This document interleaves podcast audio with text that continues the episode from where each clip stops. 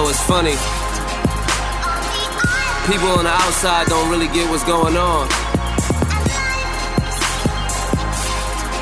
But they always got something to say. yeah. What's going on, folks? This is Daryl, your host of Narratives Over Wine and Whiskey podcast, where we discuss issues that impact black and millennial communities while having a good drink. It's a little late right now, currently 10:40 to be exact, on Tuesday night. And while I generally will put an episode out that's been pre-recorded at least a day in advance, um, if not a few hours before midnight, I just was having a hard time deciding what to pull from the, the vault of recordings. And there's been a lot of stuff that's been sitting on my heart very heavily. So I decided, you know what? I'll come in tonight.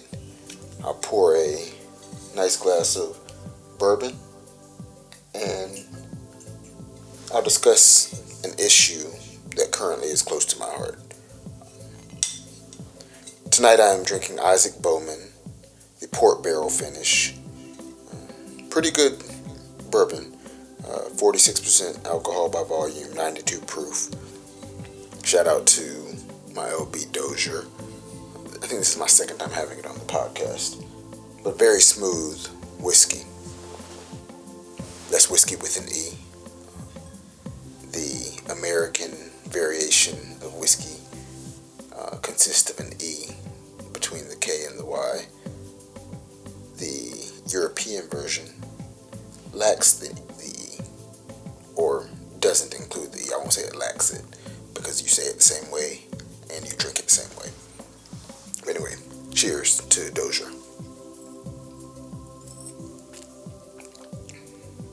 This is a really good bourbon. Doze, I owe you for this one. Thanks for the suggestion. Today, I didn't do the research on this. This is straight opinion plus common sense. Plus my opinion, common sense, and logic, right? So the three are distinguishable in their own definitions. So the three are distinguishable by their own definitions, but in my mind, come together for a uh, a perfect meeting of the way my, my brain works. I would like to discuss minimum wage in the United States of America and how it makes no sense. Right now, there's a fight for 15. And I understand it from the perspective of someone who is doing without. I do not um, negate the fact that there should be is set. The problem is that within the United States of America, and specifically within the system of capitalism, a minimum wage is nothing but a number. A minimum wage guarantees absolutely nothing. And this is going to be a, a very short episode. I kicked it off at 10:40 p.m.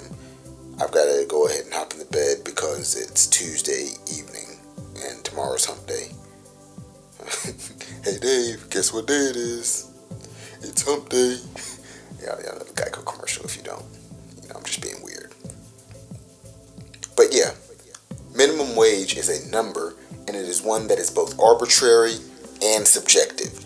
It is extremely subjective to the current economic state of the United States of America and the, the world economy as a whole. That's issue number one. Therefore, we must set, as opposed to a subjective arbitrary number, an objective standard of living. There must be a minimum standard of living if this nation is ever going to reach its true potential. That minimum standard of living must be accessible to every American regardless of status. Check that out, right? Regardless of status. That means if you are on the soil of the United States of America, there should be a minimum standard of living. until we reach that, minimum wage doesn't matter. And I'm going to go ahead and tell you why.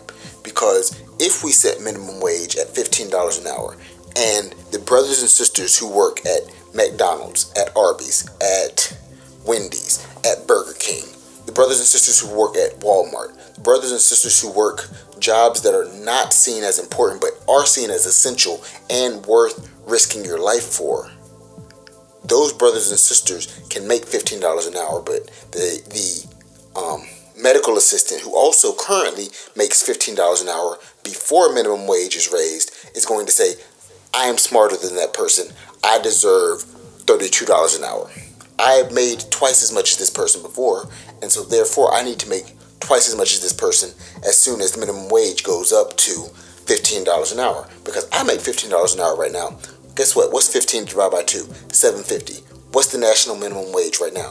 I think it's 725, something around there.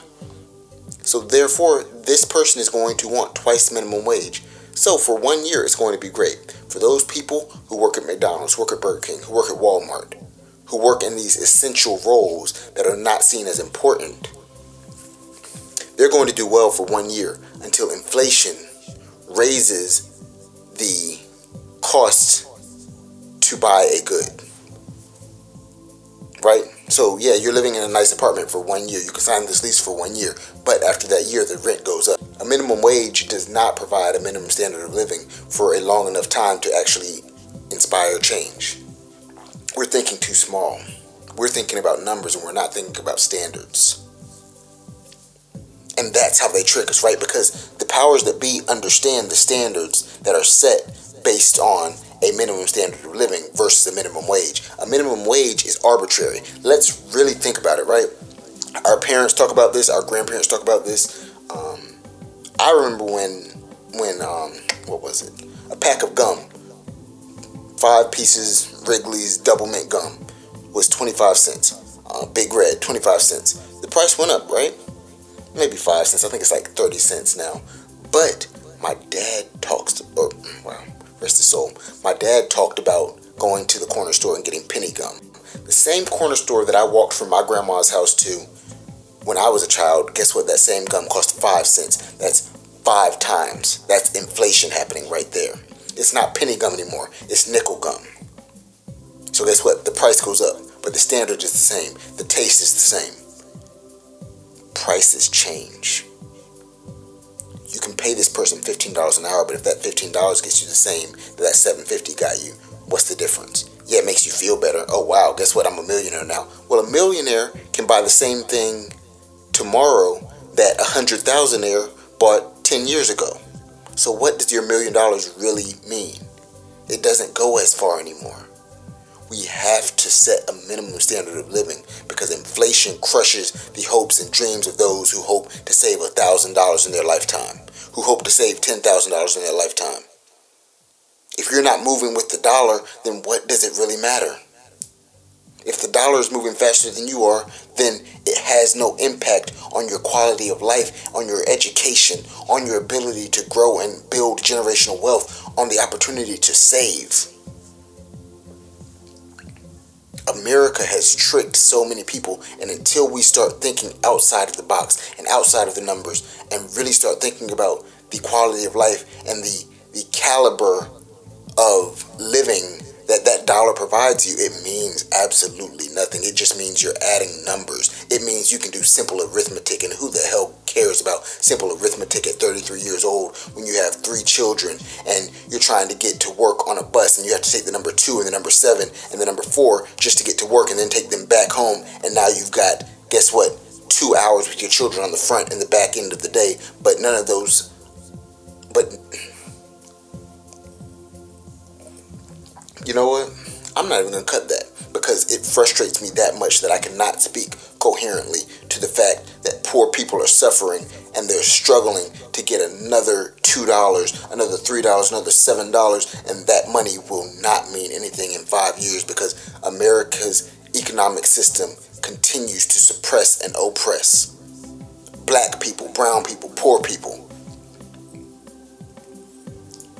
Yeah, poor white people, I'm talking to you too those of you who vote for the Republicans, the conservatives, who want to keep dollars in their pockets and make you feel superior because of the color of your skin, that means nothing. You're still making minimum wage, and your your fifteen dollars an hour will still not get you out of the hellhole that the rich white people have put you in. I'm not saying Democrats are the answer. I'm saying they're organizing against the system, the poor collecting themselves against the rich. That's the answer. That's all I got for y'all today. I love you. Um, $15 an hour sounds nice. It sounds beautiful. It will help you for a year. It will help you for maybe two years if you can do what you need to with it. But is it going to change your quality of life? Is it going to raise the standard of living? Forget a minimum wage. Let's fight for a minimum standard of living. Let's make sure that everyone has health care, universal health care. Let's make sure that everyone has a high quality education. The kids in Chapel Hill and the kids in Durham shouldn't have different calibers of education. Why? Because somebody's parents can pay more in taxes? You were born into that situation. Fuck out of here. Come on. You were born into wealth. You were born into whiteness. You don't deserve this any more than I do. Just because a kid is born in McDougald Terrace doesn't make him any less of a human being than the child who was born in North Haven. McDougald Terrace is the hood in Durham. North Haven is the, the prestigious area on Seawell School Road in Chapel Hill. Come on now. Fuck out of here, man. I'm not I'm not biting my tongue anymore. We have to realize that you're no better a person just because of what your parents did to put you in a position. And guess what? Half the time what your parents did or your grandparents did or their great grandparents did was wrong as hell. They owned humans. They raped people. They allowed people to be raped. Guess what? Even if your great great grandfather didn't rape somebody, you know what he did? Do you know what these slave owners did? They forced one slave, hmm, excuse me, I'm sorry, they forced one enslaved person to have sex with another enslaved person. If nothing else, that's rape by ownership. This man didn't want to want to take that woman. That wasn't his wife. He knew he didn't love her. He was forced to. It's not it, the ethics behind America are so foul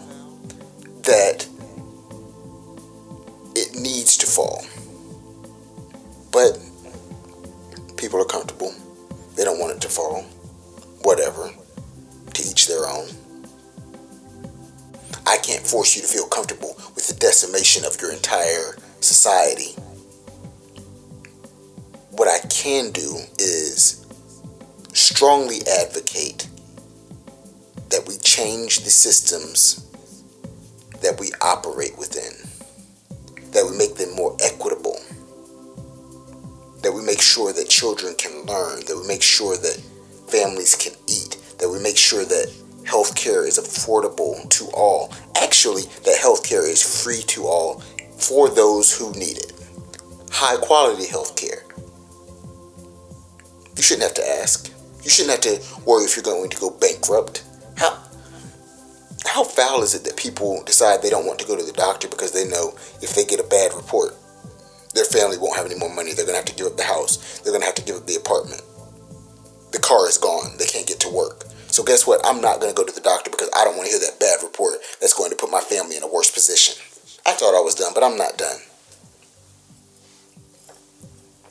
Poor people, let's come together. And guess what? real quick. A poor person is anyone in the United States of America with less than half of a billion dollars. Now, of course, you can move in such a way that if you have 250 million dollars, you can be set for life. But most most people don't. Most people live above their means. If you're not if you're not moving toward a billion, if you can't invest the money that in 10 years will get you to a billion dollars, you too are a poor person. Most of these people living in Chapel Hill, I always thought they were rich when I was a kid. They're not rich. They fooled themselves to think they were rich. They too can fall. They too are being used as overseers in this plantation that we know as the United States of America. I'm on my shit today. Fuck out of here, man. It's not the alcohol talking. I really um I've had a very modest night when it comes to the drinks. I'm tired of seeing poor people, black people, white people, brown people oppressed by a few rich, a few wealthy who know that if they keep us perpetually running on this hamster wheel, they will be able to stand back, laugh, drink, eat, and not concern themselves with the plight of the oppressed. They speak out and they say that they are concerned with these issues, but they aren't truly concerned. They're concerned with how do we control these people? How do we control the population? How do we further oppress and how do we further distract the masses? I'm not a conspiracy theorist. I think logically. This system has screwed a strong majority of us. And by strong, I mean 82% or more. Let's, let's think bigger. Let's think about how we can break it down. I don't want people to hurt. But if I have to choose, I want many fewer people to hurt. I'd rather have the 1%, the 5% struggle outside of their wealth. Be in a place where, guess what, they're surviving, but they're not thriving so much higher than the rest of us. They shouldn't be getting tax breaks that make the rest of us pay. Bankruptcy from medical expenses should not be the number one inhibitor of of individuals in the United States of America financially. How wrong is that? I'm out. I can't I can't keep going through this tonight. Y'all, I appreciate you. I appreciate you subscribing. I, I appreciate you listening. I appreciate you uh oh, yep. I appreciate you you buying merchandise. Real quickly. Between now and the end of February, if you purchase my limited edition Black on Black Narrow Podcast crew neck sweatshirt, 50% of the proceeds will be going to a scholarship for a black student at a post at a post secondary learning institution. So could be a university, could be a technical school, could be a community college. Every year from now on during Black History Month, I will be taking on this charge for as long as this podcast goes on. I appreciate the support, y'all. Let, let's keep uplifting black people, poor people, millennials. Let's change the way our nation operates collectively. I love y'all.